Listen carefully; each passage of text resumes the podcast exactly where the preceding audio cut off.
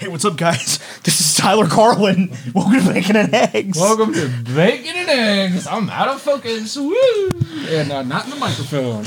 Howdy, Yokes. Before we get started, I want to let you know that this episode of Bacon and Eggs is brought to you by Delta Dental, who is offering me $25,000 to work for Delta Dental as a DDS. I am not a DDS, uh, and they would not follow through with that hiring process, but I see an Instagram ad for this particular job 100 times a day.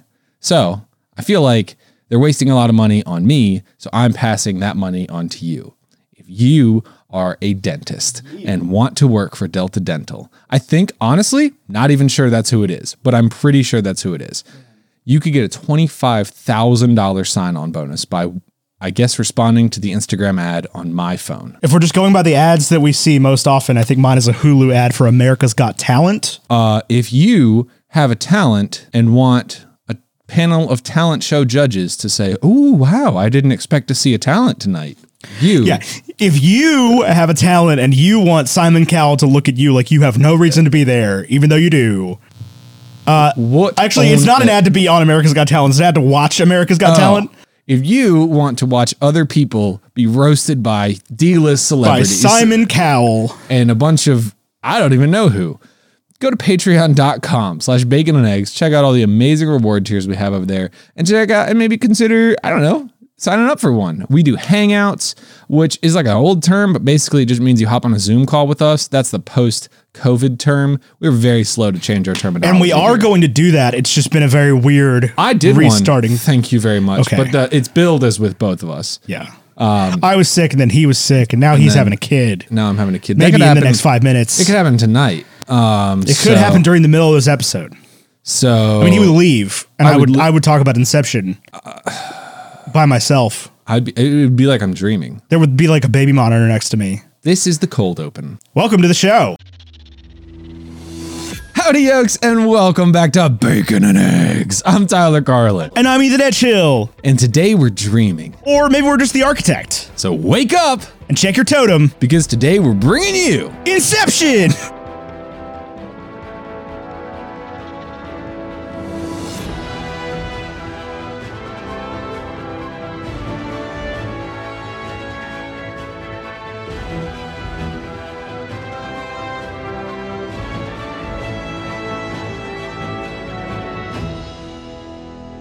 Inception was directed by Christopher Nolan. If you've, I'm just going to say that. Uh, it came out 4,421 days ago on July 16th, Almost nice. 2020. Almost nice. Nice.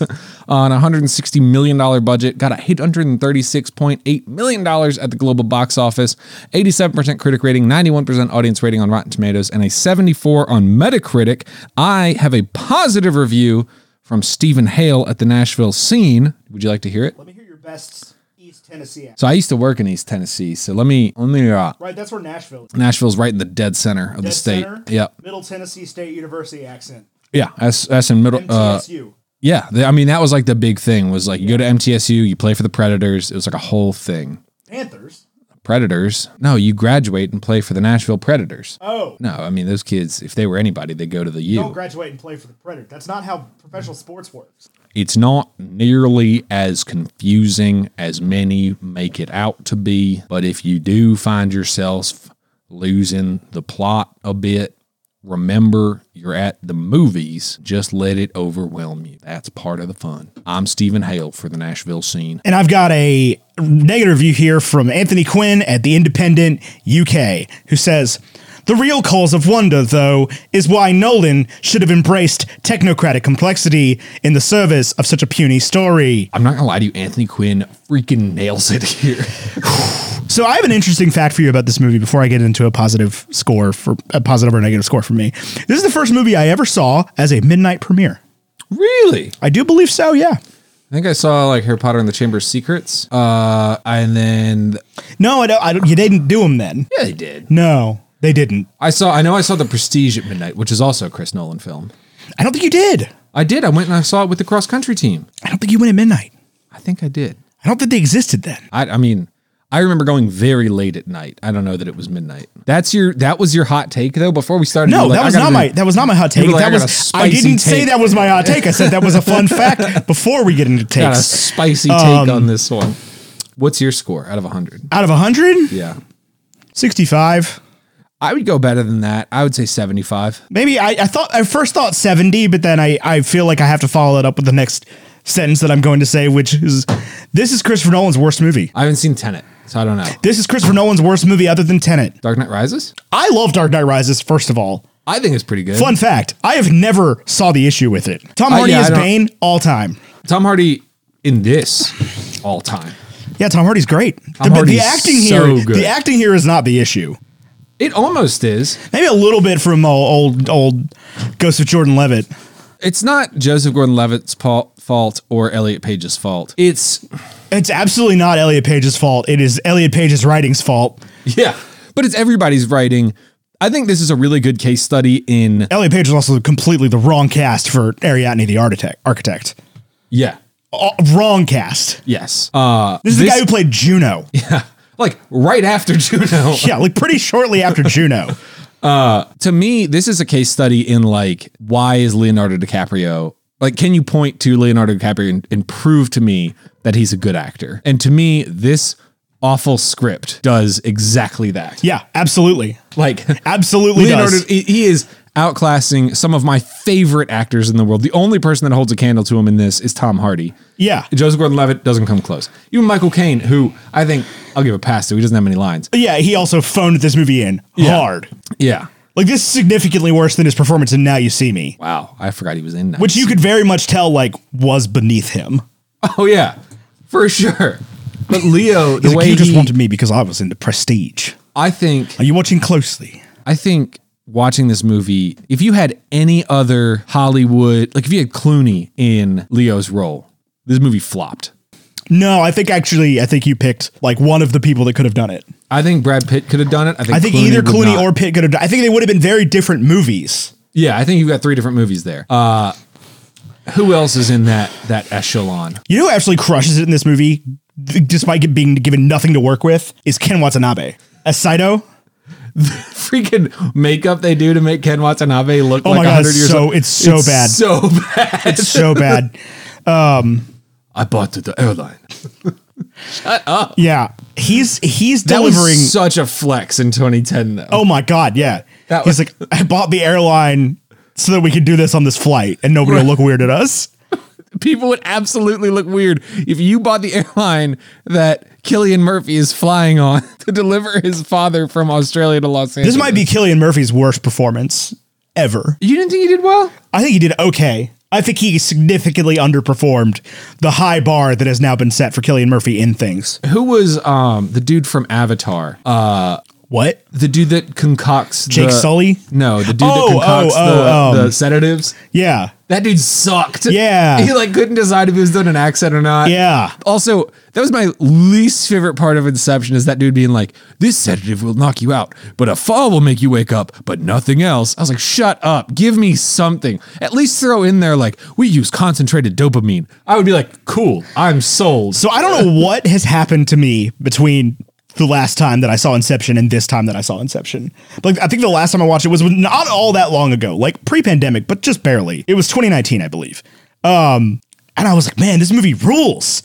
And now I saw it today. I'm like, not today. I saw it last week. I was like, this movie does not rule. I wish it ruled. I wish it would. And like, okay, so I said 65, right? That's that's very harsh in for a movie that has like plenty of good action scenes. It's got a Hans Zimmer score. It's got Leonardo DiCaprio in it. Like, it, a 65 is extremely harsh on this movie. But it's one of those things where like the fact that it is it is lauded as this incredible piece of filmmaking, and the fact that it is a Christopher Nolan movie. You really just expect better. Like you expect to be able to fall into like a. it- it's supposed to be a comfy old armchair, right?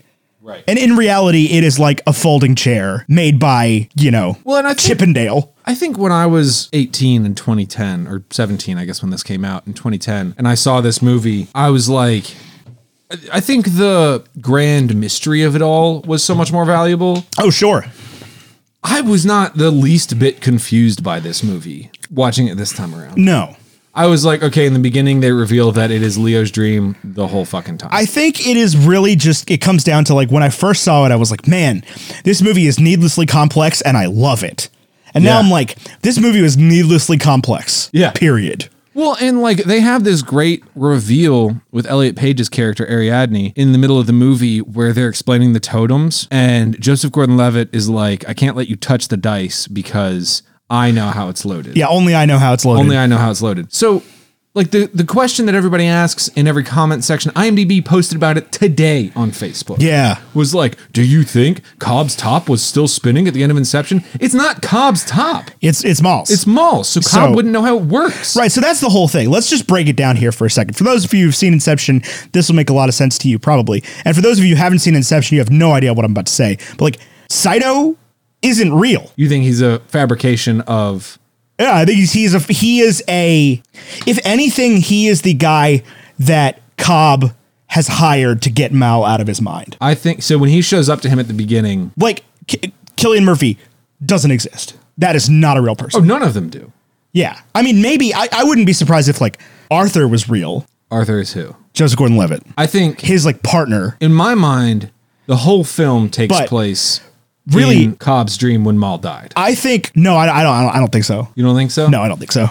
I think that this is the this is a Leo that's trying to recover, and that Arthur is Arthur is the person that Leo tries to sell himself to Fisher as the like security man. Okay. Does that make sense? Do you, do, are you following me at all? Fisher is Killian Murphy. Fisher's Killian Murphy, Yeah. When he and goes, he goes and he into does the that. hotel and is like, you know, I I need to we need to protect you from your own subconscious. You're being attacked. Right.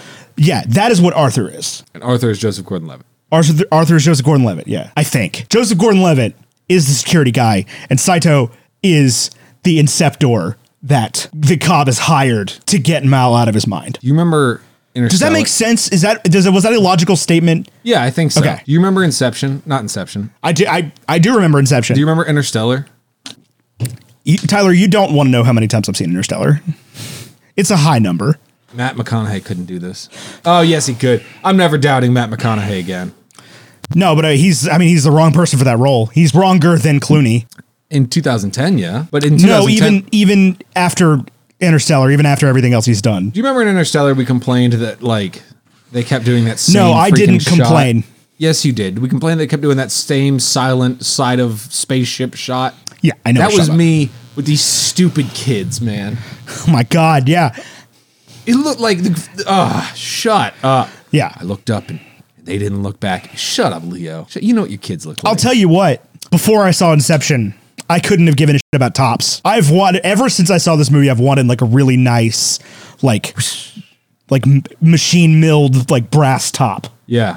But they're like expensive. I'll tell you sad news. Ariadne's character, they never tell you how her queen works. Yeah, yeah. It's just a chess piece. Yeah. Like, I mean, I guess it could be the same thing as Arthur's. Like, she knows how it falls. Like, I mean, yeah. I don't know. This movie does a lot of time explaining how the dream things work. And at no point am I like, that's a satisfying explanation. so here's my least favorite thing about this. I, I'm sorry, I just covered completely covered up the point you're gonna make. I do want to come back to it eventually because I do think the dream thing could have been a lot better, and this is really the first time I've noticed it. But every time people like this movie has spawned the misuse of a phrase like as bad as Watergate Oh, with Inception? with Inception because people will be like, if you put like a cup within a cup, people will be like cupception. yes. it's not. It's not it. A dream in a dream is not Inception. Like, An in idea every- within a dream is Inception. an idea within a dream is inception. A dream within a dream is just shared dreaming. They don't come up with a cool name for it. I'm, I'm never satisfied with, with Tyler falls asleep, Ethan builds the dream. Tyler's dreaming, Ethan is the architect. Yeah, I don't really know how it works. Like you have to have a different architect for each level going down from there and But I don't think they do. I think it's always Ariadne, isn't it? well, she's not real, so what does it matter? Yeah. None of them are real. And they never show you how the IVs work. I remember after this movie being like, that was the cheapest freaking practical effect ever. Is they just like put a little strip of gauze around somebody's wrist and then hid the little. I mean, this is Little hose this is underneath it. every medical show movie ever. Okay, where but like just- they'll stand up with the IV and just like the Rip IV just it comes out. off. Like no, that doesn't How that happen. works. But like, just show me The IV one will come time unplugged from the machine before before it comes, unplugged ripping out of your arm. Yeah. yeah. But show me just one time the IV going in the arm. Then the rest of the movie you can play with it, but not You once. can show the IV going into the arm and then do like the the uh like the Fight Club thing, like Yeah. the credit where like then you're in the dream. Yeah. Right? Granted, I mean, this ma- movie was made in 2010, not 1998. It I do. Oh, let me be clear. doesn't have a soundtrack by the Chemical Brothers. It's I not The do- Matrix. I do like this movie. I would watch it again. That's what I say. Yeah, like I, I, I will always. If somebody's like, "Oh, you want to put Inception on?" I'm like, "Yeah, obviously, I, yeah, I have two and a half hours to kill. obviously." I mean, It's it's, long. It is long. It doesn't end. It's on Tubi. Which if you Oh God, watch it on Tubi, I got seven straight minutes of ads on Tubi. But speaking of ads, I do just want to remind you that this episode of Bacon and Eggs is indeed brought to you by none other than uh, Aspen Dental, where you can get a $25,000 sign on bonus star. Terms and conditions apply. Uh, your future is anything you want it to be. So, dentists dream big. Control your own schedule at Aspen Dental. It was, I don't think I, I think I said My, Delta Dental so before. you did say Delta Dental. I wasn't gonna ask about it, but like that doesn't really make a lot of sense. Uh, the first thing on my Instagram is an ad for your niece. is it an ad or just a, a picture? No, it's just a picture. okay. It's actually Addison photo dump. Oh man, that's a bunch of really good pictures of my niece. Yeah, she's a cute little kid. She's not nearly as snotty as my kids. Okay, I've got a uh, an ad for how to release a single in 2022. Uh, and I just got a push notification from Reddit, and I don't know how to turn that off. That's annoying. I would never ever want to push notification from Reddit. I- Uh, f- uh, uh, Yoke community. Are you Redditors? Do you Reddit? Are you looking at like recycled TikToks on Reddit? I mean, I specifically look at like one r slash What is it? r slash iRacing. Did Subreddit. That's what they call those. I follow. you see what I deal with? I follow TCG. Do you see what Player. I deal with? TCG community, I think is what it's called. People always be like, look at this poll. I don't care. You're a stranger on the internet. You could have pulled anything. Somebody has to open the pack with the giant Pikachu. Literally every single push notification I get, because again, I don't know how to turn them off. It's not obvious. I've gone through every single setting. It's like Discord; they like hide it in there. Um, and I'm notoriously bad at turning on notifications. I'll usually just deal with them. But like every single one on r slash iRacing is just this motherfucker blew my car up. Look at this. And every time I do actually want to look at it. You, so iRacing is that game you play with the steering wheel, right? Yep. Have you won a race yet? I won a race today before I came over here. Did you really? Yeah. Congratulations. You said that was one of your goals. Oh, that happened a long time ago. Wow, you you got really good really fast then. Yeah, I've won like eight races. Nice. Yeah. I once got three victory royales in a row. That's my claim. In Fortnite? In Fortnite. That's Solos. So that is both a lot harder and a lot less hard at the same time because like I- like I mean I guess anybody can kill you at any time. And Fortnite is probably a, a pretty apt comparison because if you, if you die in Fortnite you're just dead. I think here's But, my like, here's my so- caveat is I'm pretty sure Fortnite since whenever it first came out has developed a pretty good ladder system and I was just playing against like people who had literally never played a first person shooter before. That's definitely how I got my win. Oh, okay, cool. Then I don't feel like I'm No, cheating. no, you're not cheating. Okay. like it, it is. iRacing has a very good ladder system, and I have just not focused on um getting my like. So there's two rating systems. There's like your safety rating and your I rating. And your I rating is how good you are, and your safety rating is how like safely you drive. So I focus on leveling that up because that's how you get access to more stuff, Right. and not focus on like because if you if you try to win races, like you're gonna come in contact with other vehicles Right. and that dings you pretty hard. So for a long time, I just was like, okay, I'm just gonna drive the car in the back, not hit anybody. Mm-hmm. I need to get my safety rating up. Yeah, and then I did that, and now I'm like, okay, let's. Did you collect all blast some your people. speed orbs in Crackdown? Uh, pff, man, talk about a game that I would waste hours on right now. I love Crackdown. I love Crackdown. Great games. Uh, I do want to get back to Inception, but before Yeah. we do, I want to present you with an experience. okay, you'll is that see- what these cups of water are for? You'll see in front of us. There's two Burger King Collector's Edition Pocahontas cups. Are they That both has- Pocahontas? Yes, they are. That has nothing to do with it. that has nothing. How to do old with are those? it. Uh, they're from 1998. Okay, so they probably like lead in them. No, we like opened them like last year. The Garfield mugs did. You Okay, don't remember that? No. When they were like, yeah, the Garfield mugs are like killing people. nice. Yeah. Well, I used these in my parents' house my entire life, and then Emily had a brand new set that her dad gave us, Wild. Uh, and so we opened them. about you know, a they year don't get ago. the lead in it like like over time from the water. Like they No, put I the, know that. Do you, oh, what was I reading recently? Speaking of the lead, uh, oh, dude, classic Fantastic Four comic books frequently talk about how the Human Torch is is swindled by asbestos because there's asbestos in all the buildings, Yeah. they just and can't. it's it's flame retardant. Yeah.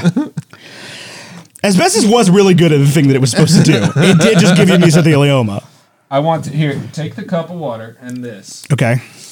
Okay, and take a little sip of the water so it gets a little more concentrated. Yeah, a little more than that. And then I want you to put it in, and I'm not going to tell you anything, and I want you to tell me where your brain goes. Okay. You gotta, you're gonna have to use the little packet to stir it up a little bit. It is carbonated when it comes out, I got a little bit, of, so. Oh yeah, I got a little bit in my mouth too. bit of dust in my nose. You know I'm a big fan of instant beverages, right? This is like a weird thing about your friend Tyler. Yeah, I do know this. It is very berry scented. I think this is going to be a. I'm I'm very curious to hear your reaction to this. Okay. I had a very specific reaction when I first tasted this. Do you know what it is? It's a relic. Is it game fuel? It's not game fuel. You're close though. You are like in the right lane. Is it? It's not Vault. It's not vault. Think think higher octane. You talking like like original Nos? It's original nos. oh, I didn't have the microphone in front of me. Yeah, it's like It is to a T original nos. it's not. No, maybe it is. Yeah. It's not like With the with the with the nos tank yeah, because it's not like citrusy enough to be what? to be Nos. Oh no, this is nos, man. This is exactly what I remember. I don't know. I had a NOS recently though, so like it may be clouding my my memory. NOS is still pound for pound pretty good. Yeah, I would say What is this? This is like Food Lion energy drink. It's 4C aisle. brand. What is 4C? That was the lemonade that we used to buy when we lived in Rappahannock. No That we would way. put like whiskey in. Yeah. Don't drink in college. or do. I, I'm not I'm not your dad. Unless again, unless you're my children watching this in the future. This is your present, but It's your future. my future. Your who's dreaming right now? If my kids are watching this in the future, they're probably like, "What funny number? Four thousand four hundred twenty-one days ago." 420 stopped being funny by then. it's like the weed number's 372 now. it doesn't need to be on a calendar.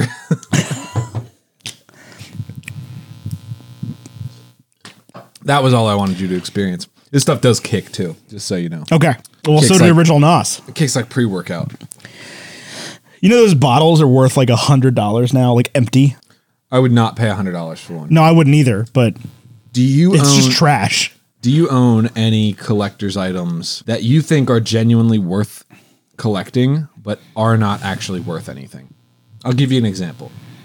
Talking about like Thai beanie babies. But it would have it would have to have value to you. I'll give you an example. Early in the Potter run, Scholastic released mass market paperbacks of Sorcerer's Stone, Chamber of Secrets, and then they did a mass market paperback.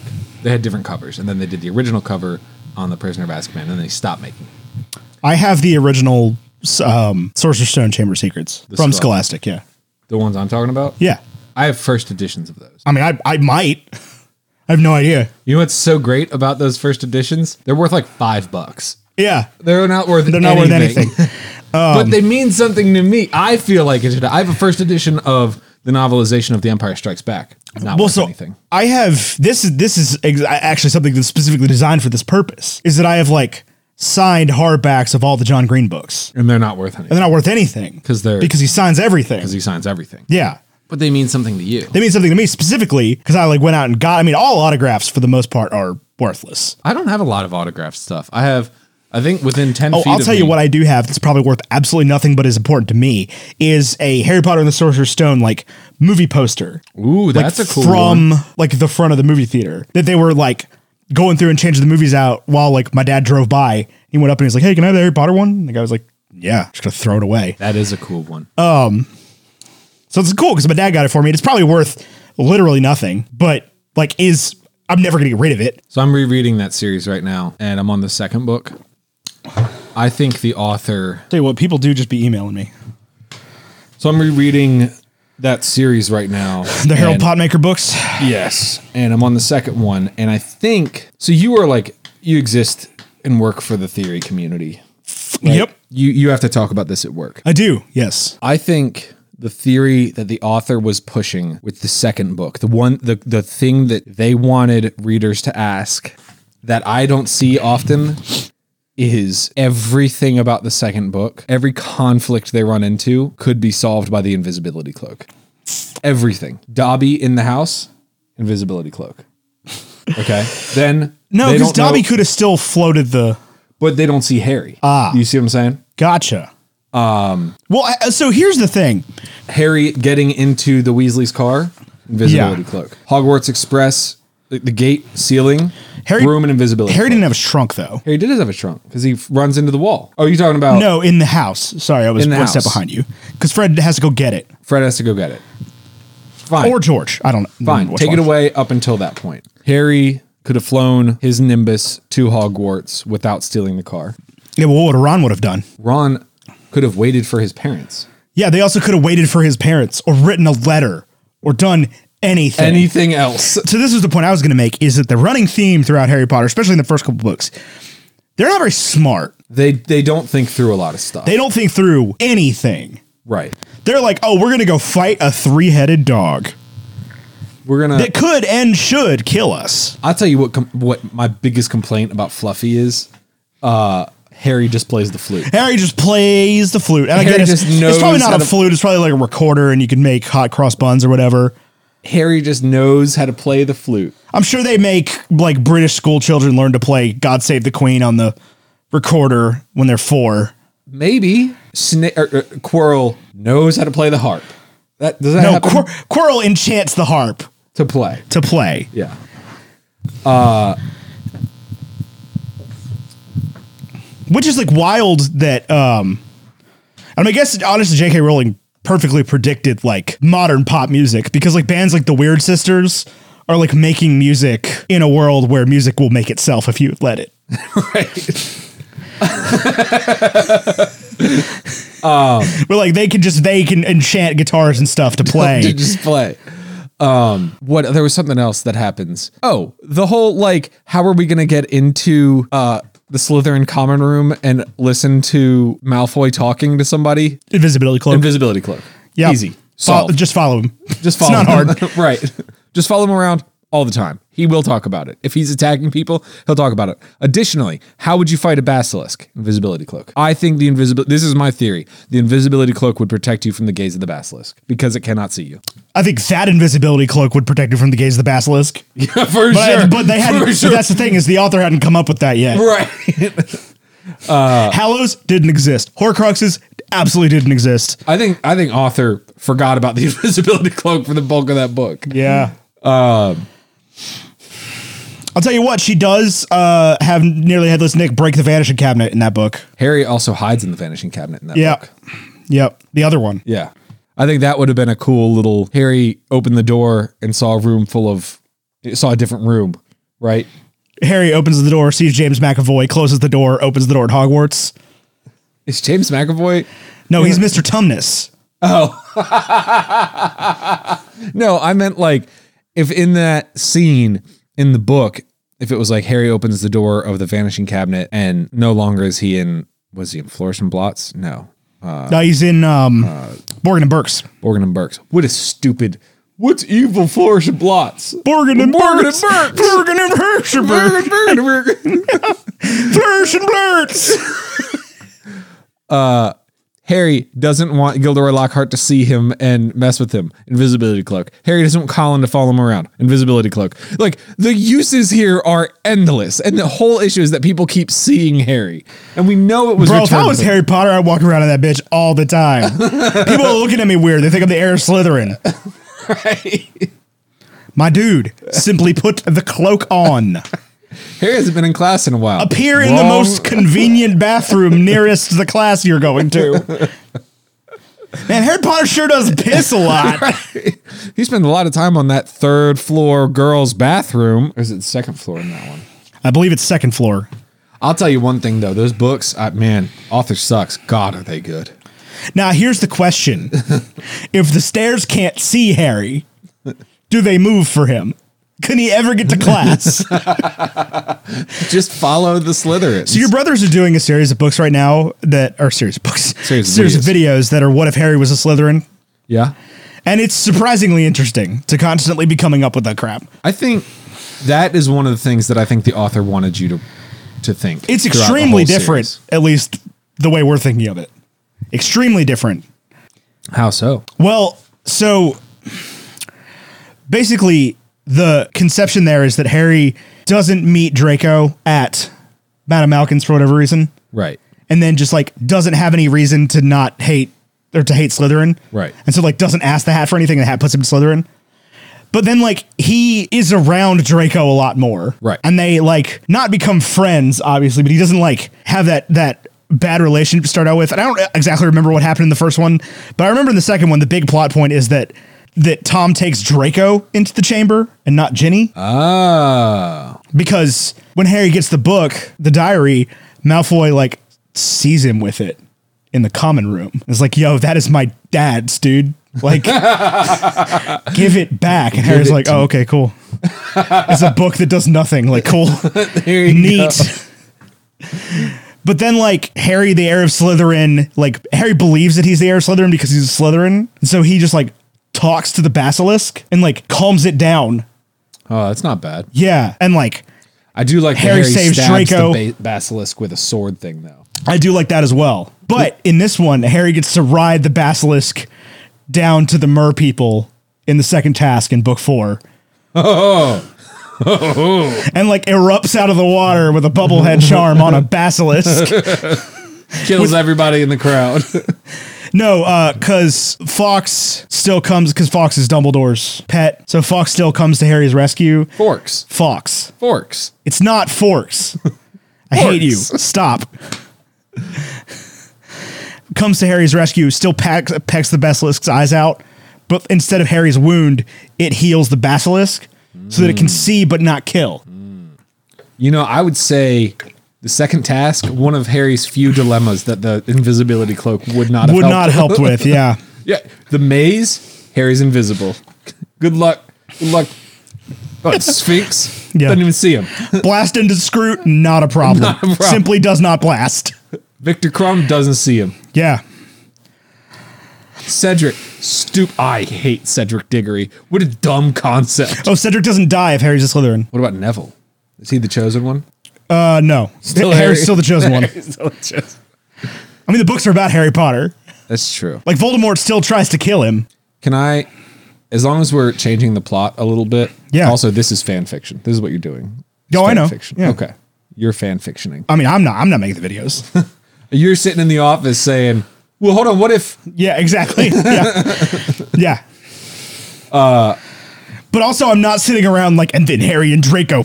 I, there's a little bit of dreary going on with your little Harry's a Slytherin. Oh, uh, th- there are a lot of dreary shippers coming in with their hot takes about these videos. That's for sure.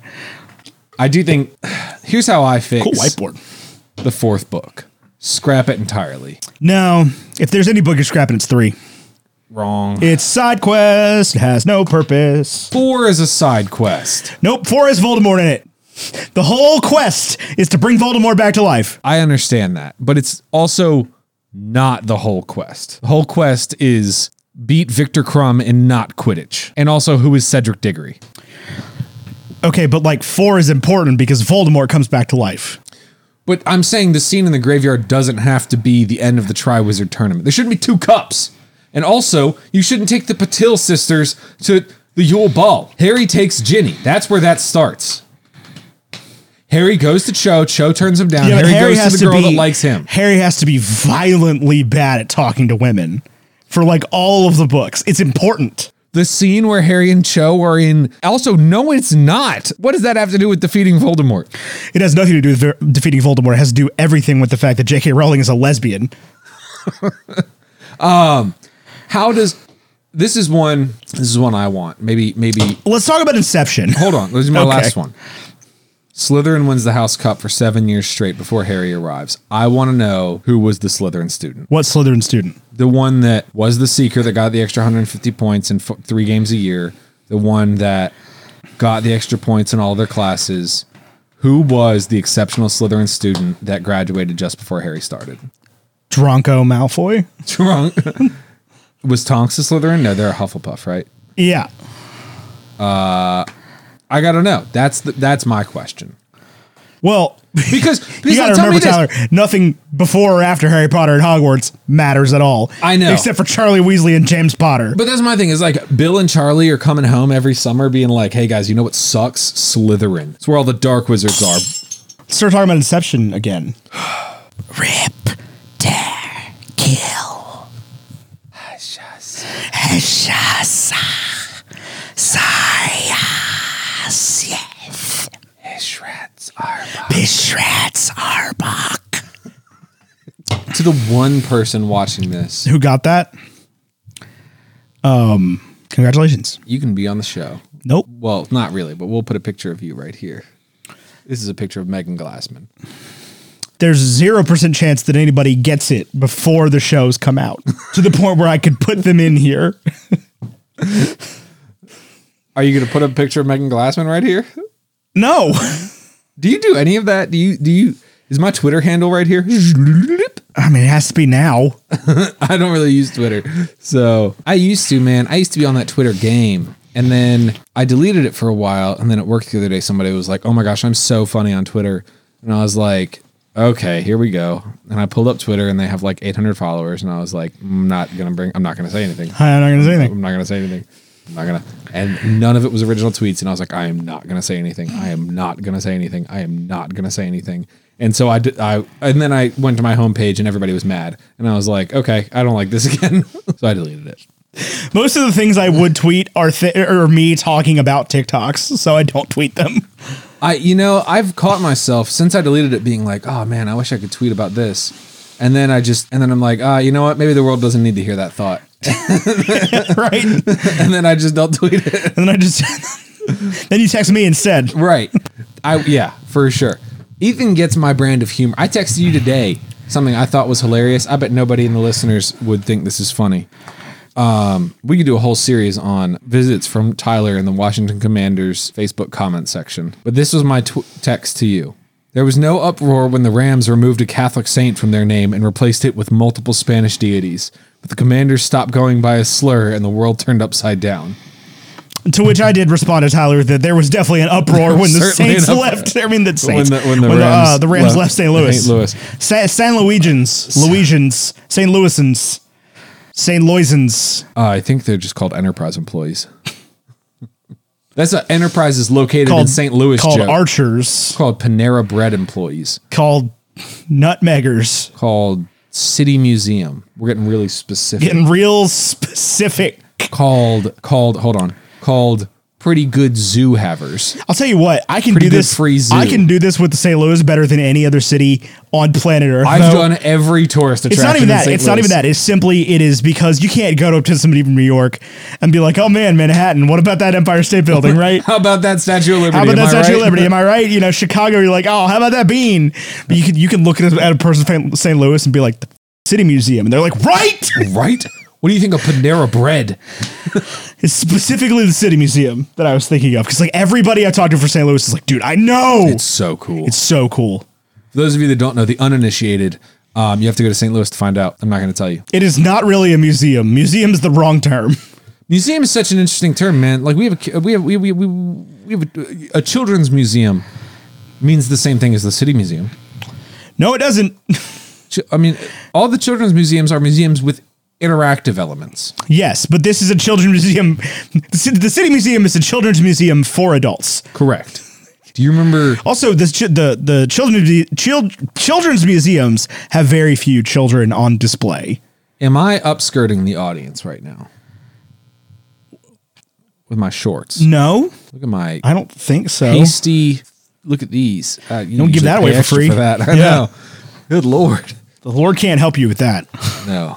Um, Inception. Do you think while he was sleeping they looked at Killian Murphy's feet? Hold on, hold on. Interesting. Is that the only passage I highlighted in the I'm whole not book? sure. There's one that sticks out, and you definitely spent longer on that. Oh no, it's not. Maybe for the hash browns, we'll we'll read highlighted passages from Tyler's copy of Franny and Zoe. You've come up with like 19 different ideas for what we're gonna do in the hash rounds now. I do know that I did not watch She-Hulk. yet. You son of a, you son of a bitch. Franny and Zoe is a J.D. Salinger novel about the characters Franny. You and had Zoe. highlighted this line that says, "Your heart, Bessie, is an autumn garage." I don't have a fucking clue what that means. But that's some good. s- That's a Who good line. writes that? It's a good line. This is back when books, when people took put took care with every word in a book instead of just trying to write as many pages as humanly possible. I've read a lot. I mean, collect the bag. Don't get me wrong. I've read a lot of Renegades. It's one book, but I've read a. There's lot. a lot of, There's of a renegades. lot That's of a long words book. in that book. There's a lot of words in that book. I've read a lot of Lost Stars by Claudia Gray, which is a freaking. I'll tell you what, I I got fairly into like like new adult romance books last year. Not like like porn romance. Uh, you read the Blue Alien thing. What blue alien thing? Oh, you didn't. You weren't there for I, uh, Ice Pick Barbarians or whatever. what? there was like a Blue Alien Barbarian smut series that got really popular, and like everybody who like reads normal books was like, actually, this one's pretty good. no, but I read a bunch of like like I don't know, like the like the Emma Lord books or like yeah, Emily Henry Yeah, yeah, books. yeah. And it's just like, man, you spend a lot of words talking about how you want to bang that guy. You could just say it. JD Salinger would have just said, I, I, I desired to to lay with him or whatever. With that phony, Yeah, with that with that that corny with that corny phony. that corny phony. He does waste words a lot too. That's I think what makes it so good is that every wasted word is so valuable too. yeah. It's the opposite of the Great Gatsby, where not a single word is put to waste. Great Gatsby is a fantastic. This is welcome Now, to Nick- classic literature with Nick- two white dudes who own property. Nick would have spent 18 pages talking about how he wanted to fuck that guy, but you wouldn't have been able to tell. I need to read Gatsby again. That's probably around here somewhere. Probably. You should read Gatsby. You should also read um, Tweet Cute by Emma Lord. I own both of those. They're both books. they're basically the same book. I don't think they are. They're about a star-crossed New York romance. Uh, Nobody in Tweet Cute gets run over by a car. Uh, no, but the girl does get like brutally doxxed on the internet. That's brutal. That reminds There's a lot me of things that happen in Tweet Cute by Emma Lord that are not okay. That reminds me of Emma Lord, who lives at uh, 367 Main Street. Her routing number 061000314. Her account route. I don't know if that's a real bank. It feels real. It's nine digits. I got that part right. Well, she lives at 367 Main Street. She does not live in Manhattan. Correct. That's where Casey Neistat lives. No, he lives on Broadway. Yeah. and that's his office. There isn't a Main Street. no. It's what is it? What do they call it? What? What is what is Main Street Manhattan called? Broadway. Oh, that's Broadway. I believe so, yeah. I thought that was Bravo. It's Street either Broadway or Wall Street. Wall. It's pronounced Houston Street. I know that much. I don't. Th- I've been watching Friends lately. That sucks. No, I disagreed. Friends slaps. No, it Sorry doesn't. about it. No, it doesn't. Sorry about it, man. There's some bad writing in there, but there's also some really solid stuff. Yeah, but like there's so many episodes that are just and seasons that are entirely skippable. that makes it a bad show. I like just Uh, gonna Friends. touch your books that are over here. I like all this. It's episode two, Attack of the Clones. I don't think there's anything highlighted. In There's that an one. The underline- underlined. I literally- right there. What is it? What is it? and was Django the Rocket Man Obi Wan had seen in Coruscant that night when Padme Amidala had been attacked? That's a whole paragraph for some reason. I'm not saying R.A. I don't even Salvatore. think that's a sentence. I'm not saying R.A. Salvatore nailed it with Attack of the Clones, but he did write like all the D and D source material, so I thought it was a, a fun little. Obi Wan's gut told him that Django was, but how did that jibe with the man also being? How did that jibe? G J I B E. I read. How did that jibe with the man also being a host for a clone army supposedly commissioned, commissioned by a former Jedi Master? Also a paragraph. I read 200 pages of that book the same day I watched Inside by Bo Burnham. I didn't. Yo, sleep there's a that. highlighted line right here. look at that. What does it say? I don't like the sand. It's coarse and rough and irritating, and it gets everywhere. I'm sure I highlighted that. That that seems like a classic line. We're doing a great job of talking about Inception. We're back to the old bacon and eggs. Tell you that much. You, You know- highlighted a different line on a different day. This is green. That's green, yeah. Yeah. It's better to die in pursuit of your dreams than to, to live a life without hope, Owen said. That's rather not bad. unconvincingly. That's not bad at all. Good job, This R.A. is like a Salvatore. This is a, this is a pre prologue. Icewind Dale. This is about Shmi Skywalker and Shmi Owen Skywalker. Lars. I knew I knew I knew about them. There's Shmi. Shmi. Which is it in Book of Boba Fett where Owen Lars and Shmi Skywalker we like see how he gets in the chair? No, There's some show. it's probably Obi Wan Kenobi. No, no. They have a great scene in Obi-Wan Kenobi, but there's Well, some it's not sh- Shmi because Shmi's dead. not Shmi. Uh, Veru. Veru? Buru. Beru. Buru. Aunt Baru. Aunt Beru! Uncle Owen! I nailed that one. That was a good one. Have you highlighted anything in this? I watched Empire Strikes Back the other day. Wow. Wow, this is way more pages than needs to be. Good lord. Yeah, I don't think of any of the pitch. No, I read that on Kindle. Okay, good. this is hold on. This is 551 pages. Show the show the the viewer the spacing here. Yeah, this is you're not gonna be able to see that, but that is horrendous. I mean, that's how the Harry Potter books are, though. Not the math markets. No, but like the original ones, because like the Wise Man's Fear by Patrick Rothfuss and the Goblet of Fire by by J.K.R. have like the same number of pages, Oh wow, but the Wise Man's Fear audiobook's like 52 hours long. it's thirty seven. I think. Is it? Yeah. How long is Goblet of Fire? Like seventeen. Probably. I don't know. I'm excited to read these books again because I I I don't know that I've read the back half of the series more than like three or four times. I'm excited for you to be excited for it. Let's talk about Inception. What do you want to know about Inception? I don't know. We haven't talked about it at all. This is what Bacon and Eggs is all about. I know, but I feel like I feel like a lot of people love this movie. Let's talk about some listener reviews. No issue with you loving this movie. What did the listeners say about this? I don't know. I don't think I read their their takes. I'm checking. Do you know that we have a Discord server? You can go to patreon.com slash bacon and eggs. It's a $3 tier. You sign up, bing, bang, boom. You do not get $25,000. You get that for working at Aspen Dental. Dentists at Aspen Dental get a $25,000 signing bonus. They're not paying us a damn cent for this, by the way. This is just literally free advertising. If you are a, a- You're a dentist, a DDS without a job. if you are a DDS, I, am a healthcare recruiter. If you are a DDS with a, with a job, go to Aspen Dental. I think if you're, Uh, a, I think if you're a DDS with a job, you hate Aspen Dental. I think you just, I think the reason they're offering 25 grand is because you hate Nobody Aspen wants Dental. Uh, to work there because they're attached to Chipotle's for some reason. Um, but if you are a DDS that listens to this show, send me an email. I want to know. So Sprinkle Slammer on Discord says 100 out of 100. This is one of those movies you should make that should make every top 50 movies to watch before you die list. It's still referenced a lot I in pop agree. culture, has an amazing premise, and an excellent time to re- excellent every time I rewatch it. It's one of my favorites and definitely one of Nolan's best works. I don't disagree with that in any way. You have to watch Inception because people will talk about it. okay, but Kaysen said, I feel like this may be just be my hottest take, but 55 out of 100. I totally understand why this movie lands for a lot of people, but I've rewatched it twice now and it just doesn't do it for me. The score and shots are incredible, which gives it the 55. I feel like Nolan went out of his way to make this as confusing as possible to force you to watch it more than once. Crying laughing emoji. Andrower says 40 out of 100. Where? It's below me saying, "Ew, why are you guys doing this awful movie 7 out of 100?" Oh yeah, yeah, yeah. Uh, Arena, Arena, aka Taco Me, eighty-eight out off one hundred. Plus, I just love how mind-boggling is Inception me- is. I mean, I feel really bad that we're like, it's not that mind-boggling. It doesn't make it. It, it makes perfect sense. you can feel how about it however you want to feel about it. Like that is the beauty of Christopher Nolan movies is like some people just hate them. Some people just flat out hate them, and that's fine. Some people love them, and that's fine. I like most of them. I like. I don't think I've seen one that I dislike. I don't dislike this movie in any way. It's got great Leo acting. It's got great Leo acting. Do you, what do you think? Compare this to other Riley Leo. Josek says top five DiCaprio. That is an int- I don't know if it's a hot take. I don't know if it's a cold take.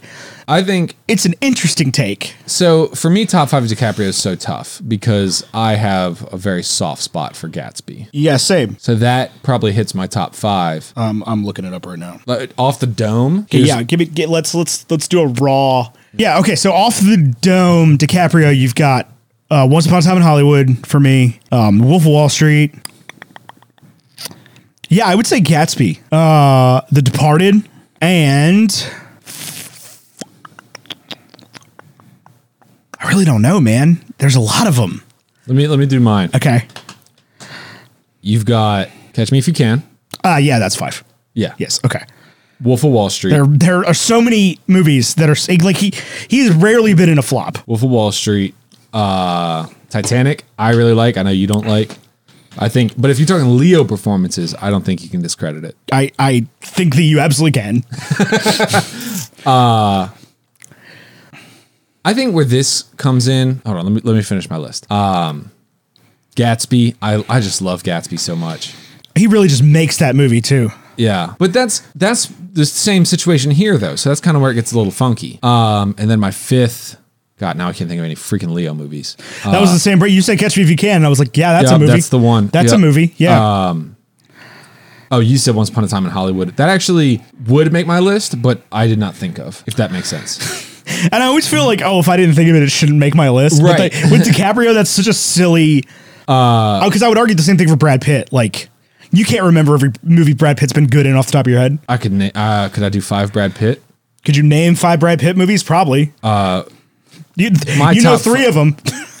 they don't have to be your top five, but you can you know three Brad Pitt movies. No, off the top I of your mean head. I think you know Rusty is obviously one of my all time favorite film characters. So Ocean's Eleven, um, Once Upon a Time in Hollywood. Uh, uh, God, I just had another one. producer. That's not what I Uh, want. I keep thinking of Ad Astra, which I've never even seen. I just know he's in. Uh, it's, it's not good. I that's but that's the word that freak. Um, I keep thinking of Mr. and Mrs. Smith, which I really enjoyed, but I think got terrible reviews. Um, I can't think of any freaking oh man, Blood Diamond is one I forgot about. Blood Diamond. That's a freaking perform. Let me pull up Brad Pitt. You pull up Leo. I got Leo. We'll go through. All right, so Leo, in order, you've got Don't Look Up, Once Upon a Time in Hollywood, The Revenant, The Audition. Hold on. Let me stop you there. Okay. Don't look up is in the exact same category as Inception for me. You have a subpar script and incredible acting from Leo Yeah, DiCaprio. absolutely. Uh, Don't Look Up, Once Upon a Time in Hollywood, The Revenant, uh, uh, The Audition, The Wolf of Wall Street, The Great Gatsby, Django Unchained, J. Edgar, Inception, Shutter Island. a lot of people like Shutter I Island. love Shutter Island. I can't do. I can't do that kind of horror. It's not that scary. I'm sure it's not, but I, I just have never given it. You know what I mean? Yeah. Uh, Revolutionary Road, Body of Lies, Blood Diamond, The Departed, The Aviator, Catch Me If You Can, Gangs of New York, Don's Plum, which is not a movie I'm familiar with, The Beach, Celebrity, The Man in the Iron Mask, that's a really good one, Titanic, Marvin's Room, Romeo plus Juliet, Total Eclipse, The Quick and the Dead, The Basketball Diaries, What's he Eating in- Gilbert Grape. Oh man, now we're like really old. Yeah, that was 93. That's the first one, right? I mean, uh, yeah, he was in some TV shows and stuff. He's apparently in The Outsiders as kid fighting. Yeah, Brad Pitt, put, Brad Pitt puts his money into a lot of quality cinema. a lot of Uh, let's- movies get made because of him. I'm just gonna I'm just gonna grab highlights because he's in a lot of good stuff or a lot of stuff. Um, Once upon a time in Hollywood, uh, The Big Short, By the Sea, uh, The Audition, Fury. That was a good one. World War Z, uh, That was not a good one. Happy Feet Two, Moneyball. That's top five for me. Billy Bean, um, Megamind, Curious Case of Benjamin Button. That was a good one. Oceans 11, 12, 13, Mr. and Mrs. Smith. Uh, and he did not act much. he was in an episode of Friends, Snatch, Fight Club. Fight Club, that's the one. That's number one, I think. That, that goes without say. Um, there's, there's the other one that we did. River runs through it. He also played Billy Bean in Two Fisted Tales. No, I'm just kidding. He didn't play Billy Bean. He just played a guy named Billy. I mean, I think my number one hit, number f- top five. I mean, yeah, you got Ocean's Eleven, Fight Club. Moneyball. I don't think I'd say Moneyball. Inglorious Bastards, definitely. I Oh, I didn't see that one, but yeah, that definitely. mean, that's my favorite Tarantino movie. We're such white dudes, man. Yep. Sometimes you ever you ever find yourself being like, you know what? Maybe I just should be like a white dude for a minute. like I like Tarantino movies. Is this such a problem? Probably. like Probably. I like Scorsese movies, man. I like Tarantino movies. I, I you know, it's, I think what's important is like I just don't. the, the, the problem Just is we're to, talking like- about we're talking about Leonardo DiCaprio and Brad Pitt, who've both been in a lot of Quentin Tarantino and Martin Scorsese projects. And Christopher Nolan. And, I think if we're if we're sitting here listening to the top five of like Michael B. Jordan and Daniel Kaluuya, we're gonna get a different right. because I don't think Ryan Coogler's ever made a bad movie. Right.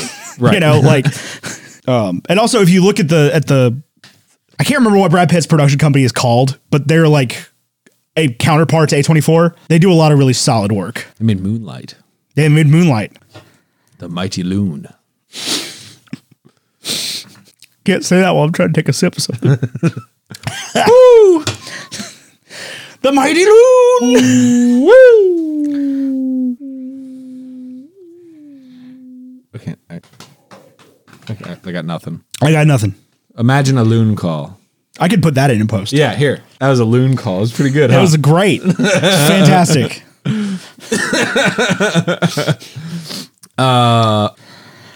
here's here's my thing about Inception. I remember one time. This is a this is a complete sidebar. One time we were recording late to the party, and I looked up what a hawk sounded like on my phone, and then like it accidentally kept playing the like hawk sound video, except it was mostly just like it was like a 20 minute video and it was mostly not hawk sounds. It's mostly just like nature sounds, but I had the volume down low enough so like the nature sounds were pretty much inaudible, especially since we all had headphones on. But the hawk sounds were very audible. all of a sudden, my phone just makes a hawk screech. It adds a little bit of ambiance. A little bit, a little bit of ambiance to the. I've been listening through not another D and D podcast, NadPod. So good, yep. It's so good, but I need. I mean, I obviously I think this was like three years ago, and and I'm only like 16 episodes in, but I need whoever's editing it to stop putting like bug noises in because it is just a loop of bug noises.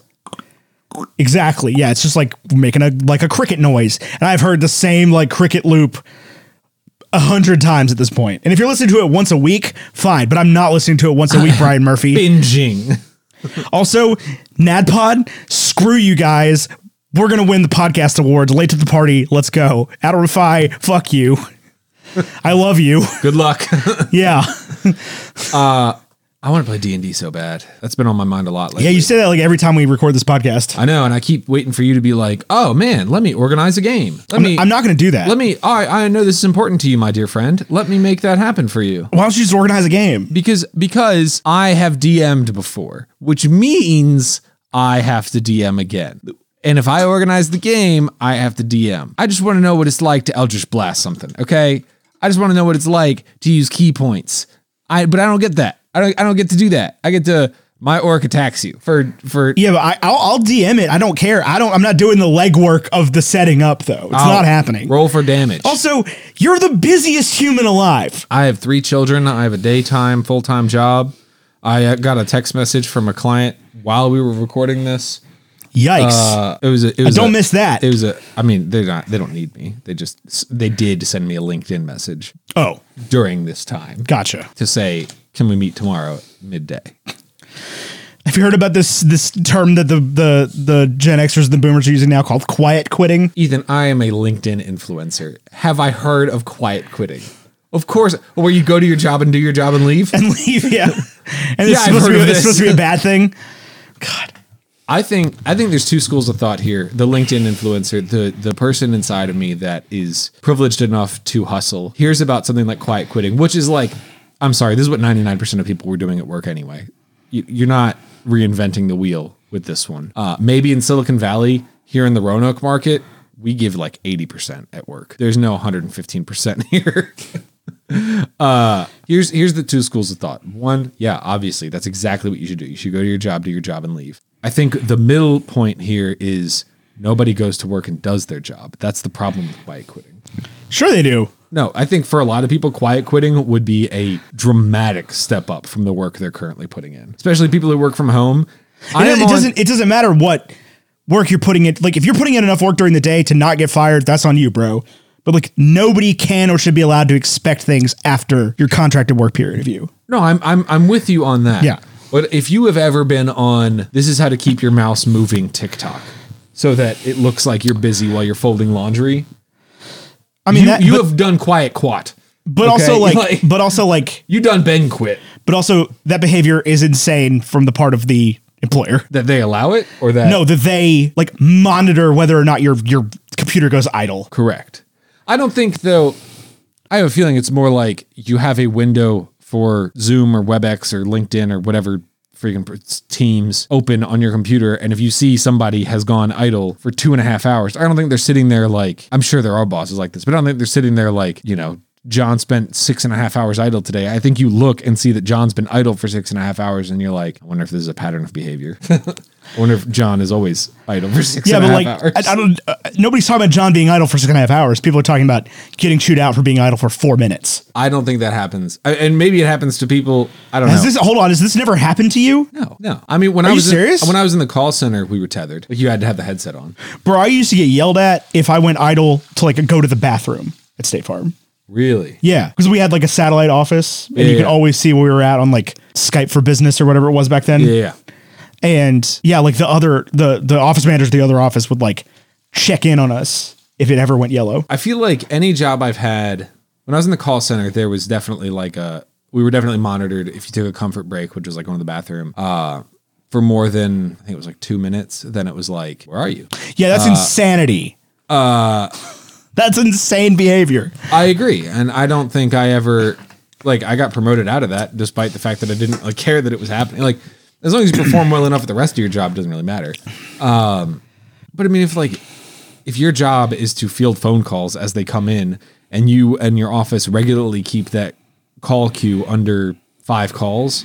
And you have 50 calls in the call queue, and you get up, Well, yeah, you know, for five that's minutes. not what anybody's worried about. I think your boss that is that is the absolute boomery response, though. it's like, what if there's 50 calls? Um, I mean, I, Like- and I was always pretty smart about it. So I like, uh, but uh, and it definitely got much easier I when we saw went to work. I from saw somebody recently that posted screenshots of an email thread where somebody like emailed them at 4:45 on a Friday and then emailed them at like 9:06 Monday morning and was like, "Haven't heard from you in three days." and it's like Obviously you, that's not you okay. waited 21 w- business minutes Right. to respond to, re- to to ask for this like that's it's, obviously it's, not it's the, the that's what bothers me about the, the quiet quitting mentality is the like if you respond back to somebody and say or if you don't even respond back to somebody if you like if somebody emails you at, at- or texts you at 5.30 p.m and you don't text them back till 9 o'clock the next morning and they get mad that is bs I think what frustrates me about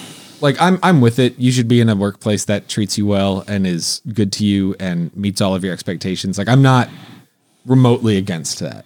I think what frustrates me is when you work in a place where things are all in all pretty good, but then somebody on Reddit or LinkedIn or Facebook is like, "You should be getting 8 months off a year." And then you are all of a sudden pissed that your job doesn't give you 8 months off a year.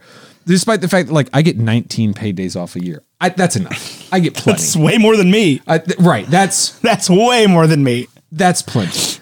I get, you know, but but my company doesn't pay 100% of my health insurance no that's true you know and so that like i I have to deal with that i don't get but i mean you shouldn't have to pay any amount of your health insurance Uh, but also your company shouldn't have to pay any amount of your health insurance i i'm with you but they okay but they do Right, yeah but like but you can't just use okay but they do to justify everything that's the problem but like, like i don't know i think it's okay to put up with some of the crap in your job Yeah. i think it is Nobody's unlike- saying it's not. i think they are Those There's- people don't count as anybody, okay? Right. like that's the like and it's also okay to go to your job and do your job quiet Yeah. quitting like that's what i'm saying is i think people who are s- claiming you know i just show up i do my job and then at five o'clock i leave it's like great that's a vast improvement for a lot of employees in the workforce today who are you know like i'm sorry i'm i'm with you that they're getting chewed out for their going idle for two minutes but there's also people who are like you can get on tiktok right now you want to know why google's laying off 900 employees it's because if you go on tiktok it'll be like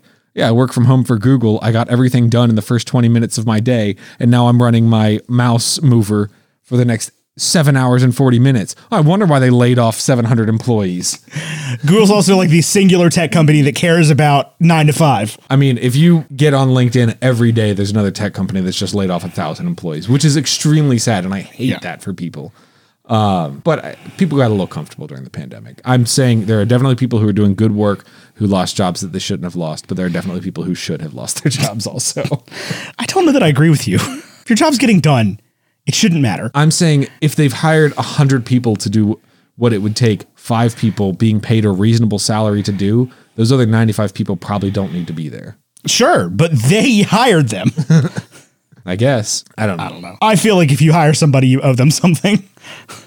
Well, Especially if you, because if you work for Google, they hired you away from somewhere to then lay you off. yeah, I feel like I've been laid off and let go and left on my own terms from enough positions that I just like you to succeed in today's business. I also have like a background in a very high turnover industry. In my mind, like leaving a job is is part of work.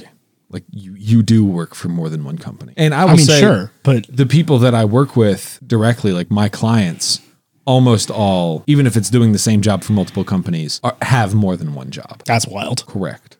That's wild. I do not. I have one job. You have this. This is a job. I mean, it's not. It's brought to you by Aspen Dental. You can start working at Aspen Dental. $25,000 sign on bonus. Terms and conditions to apply. You know, if this is Tyler, if this is a job, we gotta talk about your mouse being idle. My mouse was a little too idle over the past two weeks. I'll tell you that much. Uh, what are we talking about? Inception. Vaguely. I, I do think you should follow me on LinkedIn, dear, fo- dear, dear bacon and eggs listener. It is a lot more. I think you shouldn't have LinkedIn, dear Bacon and Eggs listener. it is a lot more corporate content than than what we're discussing here today. if you don't absolutely need a job at this exact moment, you should not be on LinkedIn. I, I've gotten past that layer to the point where like I'm actually interacting with people who are talking about their thoughts on industries and, and workplaces and how to improve things. And I feel like I've, I've, I've reached a, a level that I'm pretty satisfied with. Like, it's so you're not- the man now. you are no longer sticking it to the man. You are the man. sure. I want my kids to be able to go to college if they want to. So I guess Your that makes children's me- college should be free. Ethan, just because I vote for people who are going to make my children's college free doesn't mean it will be by the, the time they go to college if they want to. Yeah. That doesn't mean you're the only one that's right, though. You like it's not the end of the world. Even the most diehard people in this school of thought you're talking about, I know, still know that you have to participate in the system that exists. I'm not saying you don't have to participate in the system that exists, but you also don't have to praise the system. I'm not saying I praise this You system. absolutely just were saying you praise the system. You're talking No. about "Ah, some people deserve to lose their jobs. That's all I'm saying. Uh, quiet quitting would be an improvement, is what you said. for a lot of people it would be if you show up and don't do your job you're there to get do your job to get paid i'm sorry if you if you were flexing on tiktok that you did your entire week of work by 9 a.m Should on be monday celebrated. That should be celebrated. you shouldn't be getting paid for 40 hours of work You absolutely should. You absolutely, if your job, if the job they give you takes eight hours, 10 hours, 40 hours, like whatever, you should be getting paid for the job that they give you. Like if they want to give you more stuff to do, fine. Great. That's between you and, their, and, and, and your job. it just seems like the job's doing a really poor job of assessing how long it takes I would agree, but that but that burden then falls on the employee, not the employer.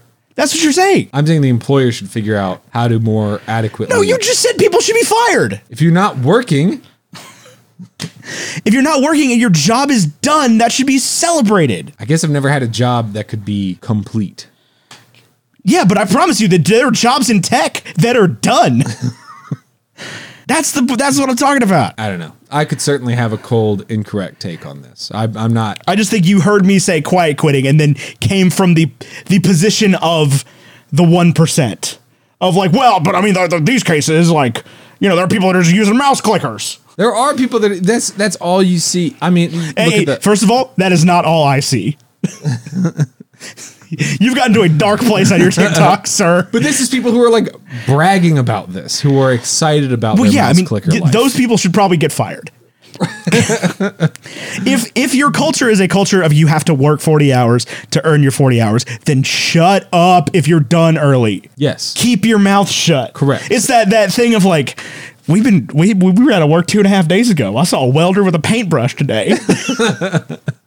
I think like I think about the call center, right? If if if the metric was you have to take 75 calls in a day. That's like the minimum metric, right? Yeah. And you are very efficient on the phone and you've knocked out 75 calls by 10 a.m. People are still calling for the next seven hours. Yeah. You still have to answer the phone. yeah. Be less efficient. Sure, yeah. but that's the thing is like if you but then if you're less efficient, if you have a sudden efficiency drop, you get fired. If you don't if you don't work 40 hours, you get fired. So I think, but that's like when I think about the call center example. If I was able to take 75 calls in two hours from eight to two or eight to 10, me slowing that down, like the manager in me is saying, me slowing that down is not being less efficient. It is building a better relationship with the person on the other end. Probably, but you're also not hired to take 75 calls. You're hired to take calls From eight to five. from 8 to 5, yeah. Right. If you're hired to take calls, there are some jobs that aren't done. Like my my fiance is working right now. She Well, and, and that's the other she thing. is a It's like- nurse. Right, nursing's She not is done. she is nursing from 7 to 7. Right. She works 12s. Yeah. Nurses love 12s. No, they don't. No one loves 12s. Well, I think it's, mi- I think nurses, the nurses I hire love four days off. Yeah, well, ICU nurses complain about 12s. They would complain about 10s. They would complain about 8s. They will complain about working because their job is hard. yes. She doesn't get paid enough for what she deals with. But all I am saying is that if it is all about what the whole point of the quiet quitting, and this is specifically the the wording that I saw used, is that people are mad at employees doing what they are contracted for, which is to do XYZ and then go home. Correct. and not and it's it's not about them not doing work at work. It's about them not being willing to work while they're off. Because I don't think anybody should have to work while they're off. I don't think it should be expected of anyone, Yeah, I, I wouldn't disagree with that. but it is. That's I- how we got here. I think I think if you are salaried, then your nine to five doesn't your nine to five is is your expected office hours. I mean, I wouldn't disagree with that, but I also think that we could maybe have a global conversation about what constitutes urgency. Here's here's my current approach to it. I will not download any of my company's programs on my phone. I don't blame you. I will not download Outlook on my phone. Yeah, that's quiet quitting. No, it's not. Yes, it is. No, because I will check LinkedIn before I go to work and after I go to work. Right, but if you if they can't get your you if you're not responding to emails every moment you're awake, you've you've failed the system. And that was actually a sticking That's point. the point. in my interview was I asked my boss, uh, basically when I went through the layoff and was applying and interviewing places, every single interview I was very blunt about like I'm not going to miss a soccer game for your company. Yeah. Period. And they were like, there were a couple companies that were like, when are your daughter's soccer games? And I was like, she doesn't. She's three. like, they, they don't exist yet. It's a metaphor. Yeah. Um, And as I got deeper into the process with the company I'm with now, uh, I asked the hiring manager, I was like, Do you have Outlook on your phone? And he told me no. He said, I deleted it two years ago and he hasn't looked back. that's good. and I That's said- excellent. And I said, And that was honestly a big selling point for me. I just like- so like I I saw this this come up on Facebook today and then literally afterward I downloaded not downloaded. I went through Outlook so that he could answer work emails from home. I don't have you guys just have Gmail. Do you have an email account? no. There's no like I use- ethernet.scb.com. no, or we anything? use Slack. we don't do emails. Well, emails are not for internal communication. But they're also, for external I I don't communication. have I have a comfortable relationship with my work where I don't have a problem responding in the Slack after hours because I've never been made to feel like I have to. Right. Um. And also, it's after hours is usually just sending TikToks to each other. We're not that chill. but yeah, I have an extraordinarily chill work environment. Uh, but I also have a job that it can be done and is frequently done. I'm not allowed to go home, but can just be done. Um, but I, I so I went through and was deleting all of my unnecessary text messages. Like your DoorDash order's been picked up. So I had like 400 unread texts, and they were mostly like, "Here's a sale on backpacks." you like backpacks? We got You like backpacks. backpacks, you like sunglasses. But then like I, my phone decided to like unarchive a bunch of crap from like my iCloud from years ago. Like back when I worked at State Farm, I was getting like unread text messages from 5 years ago that were like, "Hey, I need to ca- I need to cancel my insurance policy at like 4:30 a.m. on a Saturday." And then like 7:30 a.m. on a Saturday being like, "Did you hear me? I said I need to cancel my insurance policy." And this is after I'd read the thing about the about the quiet quitting. I was just like, "Oh god."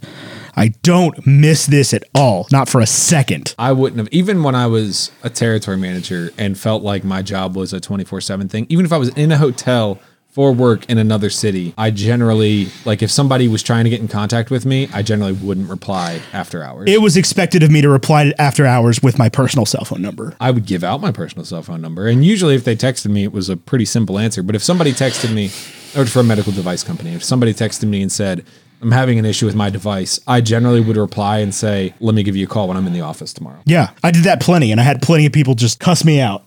And I never, I don't think I ever had a, a client that was not understanding with that. yeah, I had plenty. Anyway, I've never used Outlook.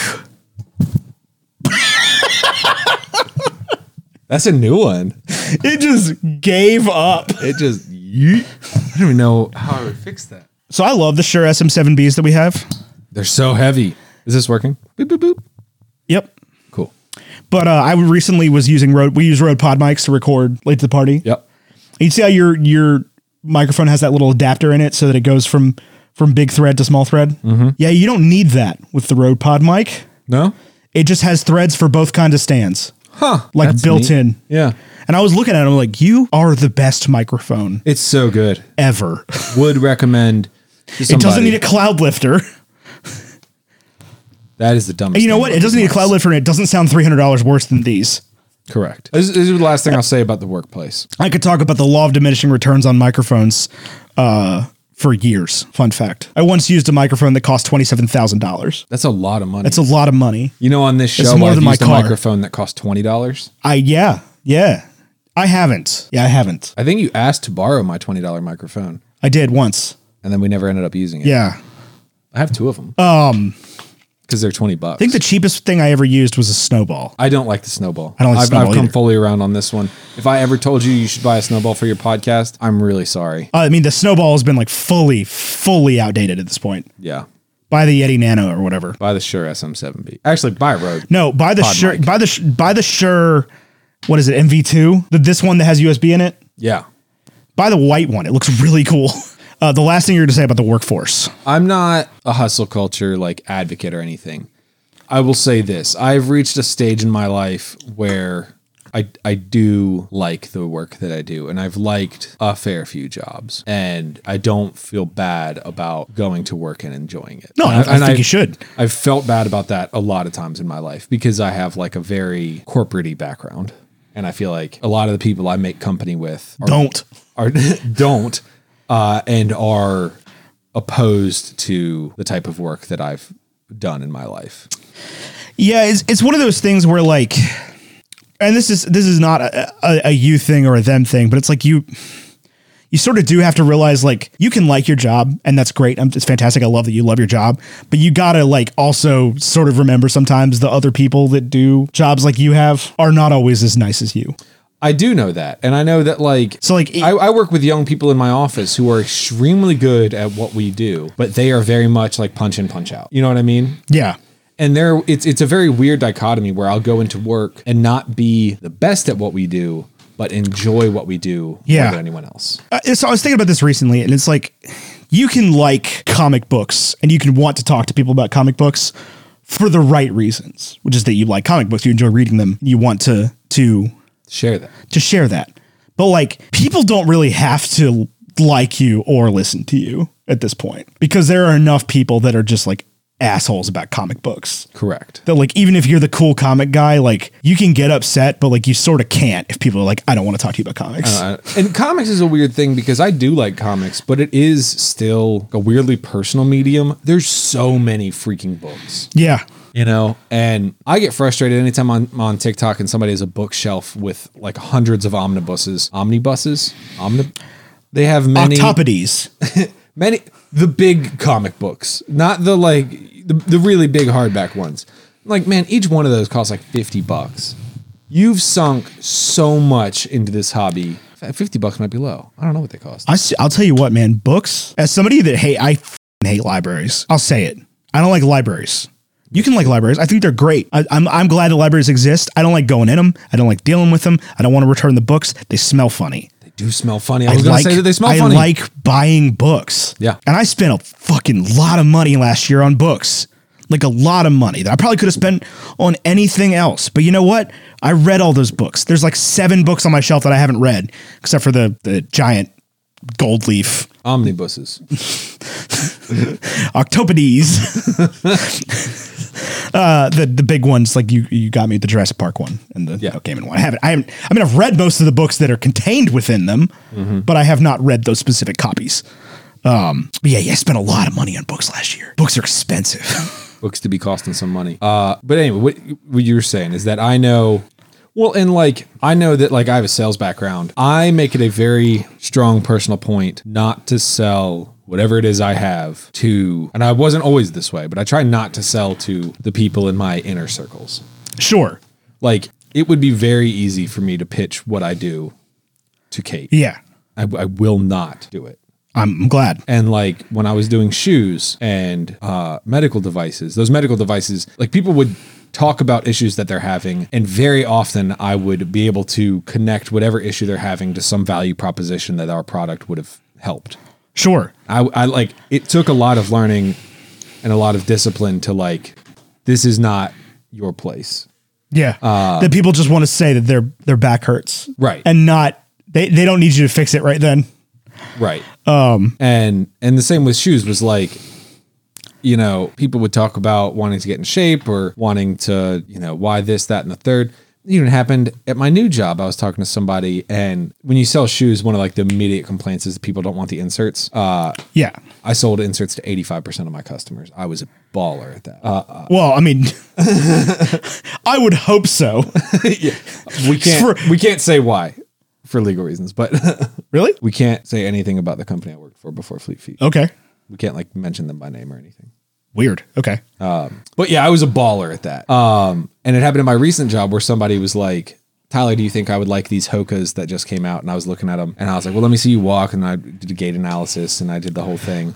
And I was like, well, honestly, I think this would be a pretty good shoe for you. I would recommend like a light, flexible insert without missing a beat, like interrupted me. I don't buy the inserts. I don't. And like, I could feel myself like all of a sudden value propping why inserts are important and why you need them and why this type instead of this type and why we should go for something flexible instead of something rigid, especially if you don't like inserts. And, and then I was like, you know what? Just cut it. Doesn't matter. They don't want them. You don't get anything for selling them. Let it go. Yeah. Sell them the shoes. just and I wasn't even selling them the shoes. They were just like, based on this listing online, what can you tell me about this shoe? Like I, a lot. Gotcha. Yeah.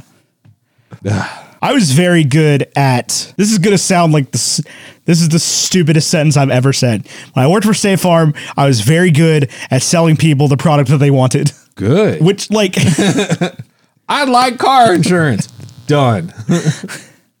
State minimums. Let's go. but that was a, the, like no it was never state minimums it was it was i was able to sell them the thing that they within their range of, of products able to sell them the thing they needed but didn't know they need but was not very good at like converting to oh you want you came in here for car insurance let's get you $10 million in term life insurance Right.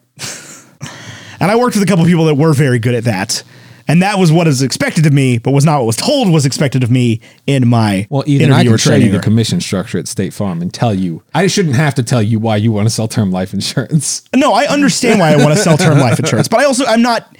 I, I didn't care about commission. That's what makes you a bad salesman. I, I'm aware. I never said I was a good salesman. But it's like I was. I was. I would close a lot more business than everybody else. They would close bigger business than me.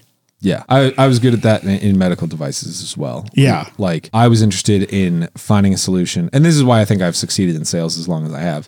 Is m- my interest is finding a solution that caters to actually solving the problem you're trying to solve. Yeah, that's how I, I wanted to treat insurance, but never really got the opportunity to. Right. Well, and if you like the thing is if you opened Ethan Edgehill State Farm, you would go out of business. Absolutely. Not selling term life policies. Absolutely. not Yeah. Um, converting some of those. Yeah. you know, so don't open Ethan Edgehill State Farm No. unless you want but also, to. people should want life insurance. It's a good thing to have. I think life insurance is the toughest. It's I've never done insurance in terms of sales, and I don't think I could. It is. I've bought life insurance from. I don't think I ever bought it from you, but I did bought it not. from multiple people. Yeah. and I believe in the product. I've seen its benefits firsthand, Yeah. and I still feel like it's skeevy as hell. I still feel like you shouldn't buy it, and you, you shouldn't let your friend swindle you into buying it. and I've sold some questionable stuff. Okay, I've sold I'll say mattresses. I, I do I've not. sold used I was cars. about to say this exact sentence is that out of all the iterations of salesman Ty that I have dealt with, I do not miss mattress guy Tyler. I know a lot about you were mattresses. such a dick about mattresses. There's so much to learn about the mattress industry, and here's here's what I'll tell you. and what I- you all the things you said were like insidious in my head. we're like I cannot, I have not slept in peace since you started Granum Furnishings. So I'm like my mattress isn't fucking tufted. maybe the advantage of tufted mattresses. A lot of like classic, like your pillow basically just compresses, but a tufted mattress is trying to uh, decompress, and so that's what makes it so great, and why it's not going to compress over time is because actually, as those tufts loosen, is your mattress will get taller, and therefore it will last longer. Um, it's a little little tufted. My mattress costs four thousand dollars. it, it's also not tufted. It's not tufted. it is absolutely not tufted. It is the real deal. The temper foam. Yeah, no, is I, I got the absolutely the name real brand foam mattress. Here's and let me my tell you thing, what, though. it's way better than the Tufted Needle brand. Um, I- Tufted so- Needle, if you're listening to this, go fuck yourself. they're owned by Sealy now. I'm sure they make a fine product, uh, which is the same people that own temper. Okay, well, I changed my mind. The Kizik's, the slip on shoes from TikTok. If you're listening to this right now, you can absolutely go bite one. I'm pretty sure Skechers just bought them, uh, and they can absolutely buy one. Don't buy Skechers. That is my Tyler worked in shoes advice. Don't buy Skechers. Do I own Skechers? Not currently. I've gotten to the point in my life where I wish every single shoe uh, had a sole or like a footbed made by Birkenstock. nice. That's that's my current plane of existence is that I love my Birkenstocks more than anything else. I I'm a firm believer in an insole. Do I have them in my shoes? Absolutely not. Are you insane? That's Those uh, crazy those Cura uncomfortable. insoles I bought from you are really nice. Trex. Curex, that's it. Yeah. Those are really nice. I That do is I do enjoy those. I've I have moved them to other shoes from time to time. the best over the counter insole I've ever sold. It's a lot better than the Superfeet one. That is made of wood. They're, they're not made of wood. Well, it feels like it's made of wood. They're made of carbon. Feels like it's made of wood. Yeah, they're not Also, I don't think they're made of carbon. made of carbon plates. I don't think the ones I have are made of carbon. Yeah, the classics. I don't, I don't. I can't even get into this. If they're made of carbon, they're doing a bad job of showing me they're made of carbon. They do do a bad job of showing you they're made of carbon. I'll tell you that much. Bro, if I had if I made something out of carbon fiber, I would tell everyone. This is my. We have mattress gone thing. we we have lost the rails entirely. We No, are 'cause in mattress- Oh. the you sleep on mattresses. Inception. and, and you dream while you're sleeping.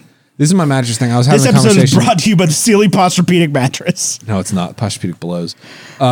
He doesn't stop. It's it's been years. It's been literal years. This is my thing on mattress. I was at work the other day and somebody was like, oh, I'm tying a new mattress. And I was like, oh, I used to sell mattresses. You have questions about the product? And they were like, it's a fully foam. I saw it on TikTok and I was like, just buy it. Doesn't matter. It does not matter. How much does it cost? $340. Buy it. Doesn't matter. Yeah, what don't if I you- don't like it? Replace it. Buy You, another you one. pay three hundred dollars for it. Right. Buy Right. another one. Don't you sleep on like a two hundred dollar box mattress? yeah. From Walmart. Nice. Uh, yeah. And then we got a three inch topper for it. It's great. Love it. It's $300. You replace it every two years. It's great. The other day I saw a Dodge Ram fifteen hundred for sale on Walmart.com. That's crazy. For like forty two thousand dollars. that you could just like click buy now on. Uh, that Walmart like drop ship thing has gotten crazy. Shaboom. What is the bacon and eggs listener? Tyler, score? you will not believe this. Is it 82? It is 89. 80. Good God. It is 89. That brings this to a bacon and egg score of 78.55, which I think is really bad. I think it's probably like second worst. Let's see if I can figure out how to get back to the first sheet here. Oh, I'll tell you what, let's talk about chiropractics. This feels really good on my spine. I can talk about chiropractic. Uh, it beats out Eternals, loses to Dune. Yeah, that's fair. Yeah, I think that's about It's right. better than Eternals. That's for damn sure. You didn't like Eternals. Yeah, because it's not good. It's not a good movie. I don't know how to do this. This thing's heavier than you think it is. I mean, it's a hammer. so It's probably not, but I don't know if I'm going to be able to do this because I can't remember how. So thank you for listening to Bacon and Eggs. We may have ruined the scoreboard. You guys are so pretty. This has been Tyler Talks Business. graphics are by Vaishon Brandon. Our music is by Andrew Scott Bell, andrewscottbellmusic.com, or Andrew Scott Bell on TikTok, Vaishon Designs on Instagram. Uh, join our super secret, super awesome Facebook group. It's not secret. It is awesome. It's in the description down below. Free. It's free. And if it's not, if you d- want stuff that's not free, you can go to patreon.com slash bacon and eggs and get the hash browns for $5 a month, or you can get the unedited episodes where Tyler talks about CRMs f- for 10 minutes while I look th- up the listener score. Yeah. Yeah. You guys like CRMs? What do you, You like? guys big fans of Oracle? Uh, Big AS400 guy? I think we all are. I can just tell you that I hate Salesforce. Go DOS. Uh, oh, man. Let me tell you what. Oh, the system that we had prior to our proprietary CRM system that worked in DOS, that thing was beautiful. I never actually got to use it. It's full functionality. order power, baby. But DOS is the best. We should always be using DOS. yeah. Yeah. Also, if you are a Click, clicky DDS, gra- guided user interface is the worst thing to ever happen. if you are a DDS and want to make a $25,000 signing bonus, you can work at Aspen Dental. I cannot express to you how much neither of us use Aspen Dental, nor are we getting paid for this advertisement. I do not use Aspen Dental, although I do need a new dentist. So there's an Aspen Dental over by Chipotle. I have a story for the Browns. You could probably go to my dentist. He's pretty cool. Does he take my dental insurance? Do you have Delta? If you don't have Delta, you should contact your um, HR manager and tell them to get Delta. That's Emily's company. I don't. I don't do benefits through my Oh, company. well, if you have Humana, then you should get a different dental insurance. I have dental insurance. I know that much. I also have vision insurance, and it's VSP, and that's a headache and a half. Well, nobody takes Humana dental insurance, which is what I had through your brothers until very recently. Uh, nobody takes Humana dental insurance, including Del- or including Aspen Dental. But their dentists do get a twenty five thousand dollars signing bonus. Yeah, so go pay hundred thousand dollars to go to dentist school, and then get your twenty five thousand dollars signing bonus and work next to a Chipotle. There's two Aspen Dentals next to Chipotle's in this town. I think they're owned by the same company or something. Have to be, or they're both franchises that are owned by like the Fralins. I don't know. Thanks for listening to Bacon and Eggs. My name's Ethan Edgehill. That's Tyler Carlin. Until next time, arrivederci. Adenine. Gabagool. Ad, ad, and Adenine. Ariadne, Ariadne, that's it. Age of Adeline. Uh, Blake Lively.